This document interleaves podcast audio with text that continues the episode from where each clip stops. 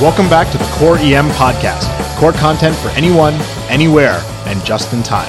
This is the official podcast of the NYU Bellevue EM residency program. We're continuing our respiratory month, and we had a couple of great talks today on asthma and COPD. Let's go ahead and start with asthma. This was given by one of our PGY2 residents, Alon Mordell. Alon focused on a couple of big take home points that I'm going to recap for you guys. Number one is that non invasive positive pressure ventilation, specifically BPAP, can be a huge help in really sick asthmatic patients. It decreases the work of breathing, improves oxygenation and gas exchange. If the patient's really agitated from hypoxia, you can facilitate using bilevel positive airway pressure by using ketamine for procedural sedation. This would typically be in a patient that you are planning to intubate and has been best described on the EMCrit podcast as delayed sequence intubation. We'll go ahead and drop a link to that podcast in the show notes. Now, we're going to talk more about non invasive positive pressure ventilation later in the podcast when we discuss COPD. Number two, if you need to intubate a patient with asthma, you want to use a ventilation strategy of permissive hypercapnia. Give them a low tidal volume and a low ventilation rate with a high peak inspiratory flow. This gives you a long I to E ratio, allowing time for the patient to exhale. If you try to blow off their CO2, you'll end up with dynamic hyperinflation and either obstruct your venous return, leading to a cardiac arrest, or blow out a lung, giving you a tension pneumo. My initial settings are a tidal volume of 6 cc's per kilo ideal body weight, respiratory rate of 6 to 8, and a peak flow rate of 120 liters per minute. Number 3. After intubating the patient, you want to monitor the plateau pressure to look for hyperinflation and alveolar injury. You can do this by hitting the inspiratory pause button on your vent and seeing what the plateau pressure is. The plateau pressure reflects what the alveoli are experiencing. You want to shoot to keep the number under 30 millimeters of mercury. If it's higher than that, you can drop the respiratory rate and the tidal volume down even further to prevent high plateau pressures. And then finally, number four, troubleshooting the patient with a severe asthma exacerbation that gets intubated. If the patient decompensates after intubation, you want to have a systematic approach. The DOPES mnemonic is a nice way to remember this. D is for displacement of the tube, O for obstruction of the tube, P for pneumothorax, E for equipment failure, and S for stacked breaths. You can approach this by disconnecting the vent to take the equipment out of the picture, and then forcefully but gently exhale the patient by pushing down on their chest to relieve breath stacking. At the same time, you want to suction the tube out to relieve obstruction and also confirm your tube placement. Then you're going to use ultrasound to identify a pneumothorax and put in a chest tube if needed. I had the pleasure of giving a talk on the crashing asthmatic for the UT San Antonio group that Salim Rezaie posted on the Rebel EM site, and I'm going to go ahead and drop a link to that podcast in the show notes as well. So, our second talk of the day was from another one of our PGY2 residents, Alan Guinea, on COPD exacerbations, and it focused on non invasive ventilation. I have the pleasure of having Alan on for the podcast. So, Alan, welcome to Core EM. Thanks, Swami. So, Alan, you had a couple of really big take home points that I think the listeners should hear too about COPD. So, why don't we get into those? Let's talk about your number one point. So, you have a COPD exacerbation who's got a little bit of hypoxia. Can I give that patient oxygen? Right. The answer is yes. And my take home point here is give oxygen in a COPD exacerbation, but not too much. Um, my sort of quick and dirty answer would be that they should get supplemental oxygen if they need it but too much supplemental oxygen can cause hypercarbia, and the best approach is to titrate your oxygen therapy to an O2 sat of about 88 to 92 percent. Um, this topic has always been a little confusing for me. You know, I've heard a number of theories regarding the physiology of oxygen administration in COPD, and then I've also heard that some of those theories were false. Uh, luckily, as I was researching my talk, I found this great review article um, from uh, Critical Care, published in 2012, that lays out the myths and facts. And appropriately, it's called Oxygen Induced Hypercapnia in COPD Myths and Facts. Let's go through it. Is that okay? Yeah, let's go through it really quick, and we'll drop a link to that article in the show notes as well. Sure. So, uh, the first theory is oxygen induced hypoventilation. And this is the first explanation that I learned in medical school. Uh, basically, it goes like this there are two central drivers of respiratory drive hypercapnia and hypoxemia. Because COPDers spend their lives sort of chronically hypercapnic, they no longer respond to that stimulus, and the only driver for their respiratory uh, status is the level of oxygen in their blood. So, if you administer supplemental oxygen, you're going to take away their hypoxic respiratory drive, and they'll stop breathing. You'll get hypoventilation, apnea, and badness. So, Swami, what do you think? Is this a myth or a fact? Yeah, I'm going to go ahead and say this one's a myth. Studies show that when you give excess supplemental O2 to COPDers, their minute ventilation is going to go down briefly, but then it recovers to baseline. No true hypoventilation. Meanwhile, their PaCO2 will continue to rise even with normal ventilation. So something else must be causing the hypercapnia here. So why don't we move on to the second theory? So the second theory you might hear quoted is something called the Haldane effect. Um, and it goes like this the uh, amine groups of proteins in our blood, and in particular hemoglobin, combine with CO2 to form carbamino compounds. Um, so basically, these proteins uh, suck up dissolved CO2 but the ability of deoxygenated hemoglobin to bind CO2 is much higher than oxygenated hemoglobin. And if you think about it, it makes some physiologic sense. You know, in venous blood, where there's little oxygen but a lot of CO2, hemoglobin can bind it up and help bring it back to the lungs. But the point is, if you administer supplemental oxygen, you'll shift the equilibrium between deoxygenated hemoglobin and oxygenated hemoglobin more towards the oxygenated form, and that'll reduce the amount of CO2 that it can bind, and that CO2 will wind up dissolved in the blood, hence increasing the PaCO2. So, what do you think? The Haldane effect, myth or fact? I'm going to go ahead and say this one's a fact, but you know the studies support it being true, but they also found that it only accounts for a little bit of the observed hypercapnia that occurs in COPD patients. So there's got to be something else going on. If it's not the hypoxic drive, if it's not the Haldane effect, what else is causing this PaCO2 to rise?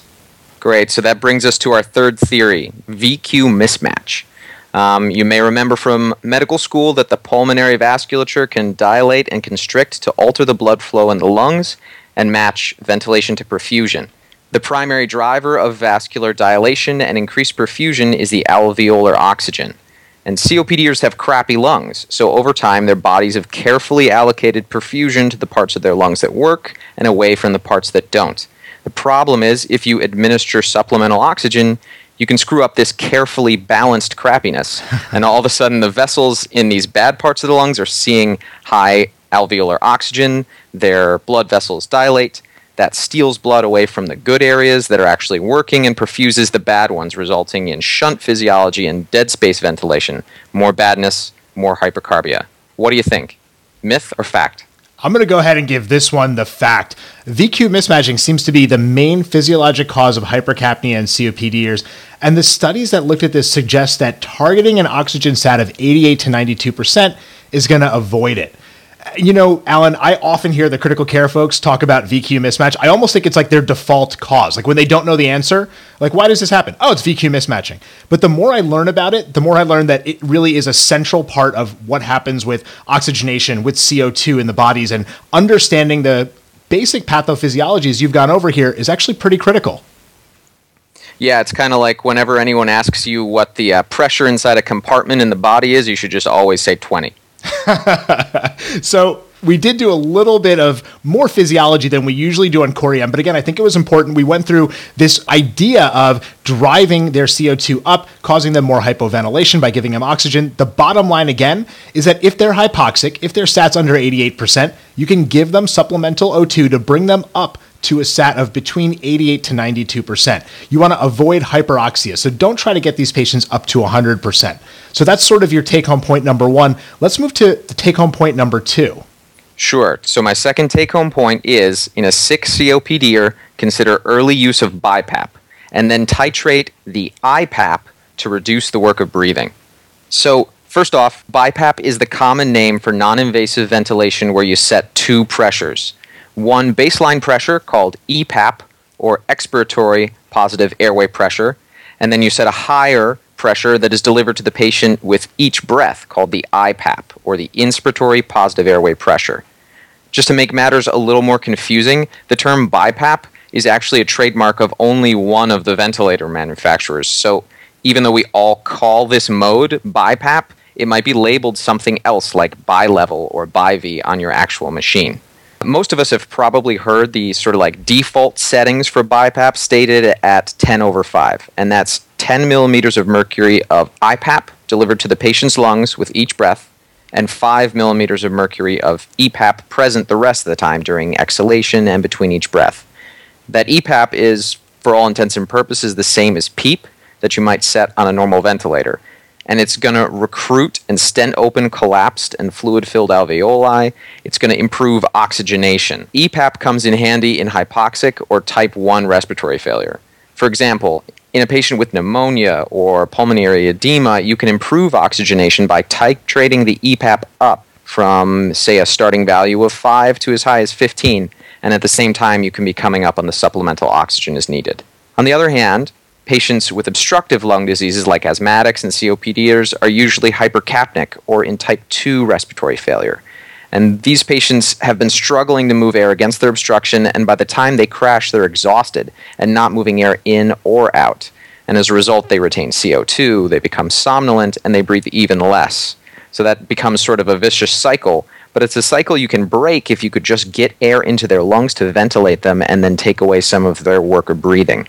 And that's where the IPAP comes in, the top number on that 10 over 5 setting. Each time the patient triggers a breath, the machine will deliver whatever IPAP pressure you set into the patient's lungs, and that reduces their work of breathing and improves ventilation.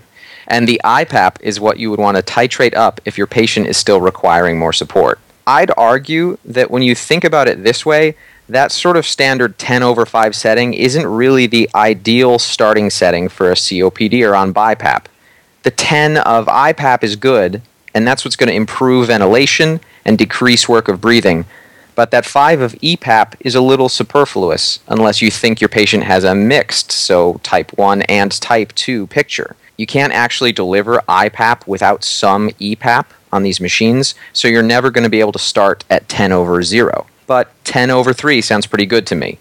If you do use that 10 over 5 starting setting, you'll probably do fine. But it's just important to remember that for an obstructive disease, it's the IPAP that's going to correct the disease physiology. And if your patient needs more assistance, that's what you should titrate up. So, for example, 10 over 3 to 12 over 3 and up from there.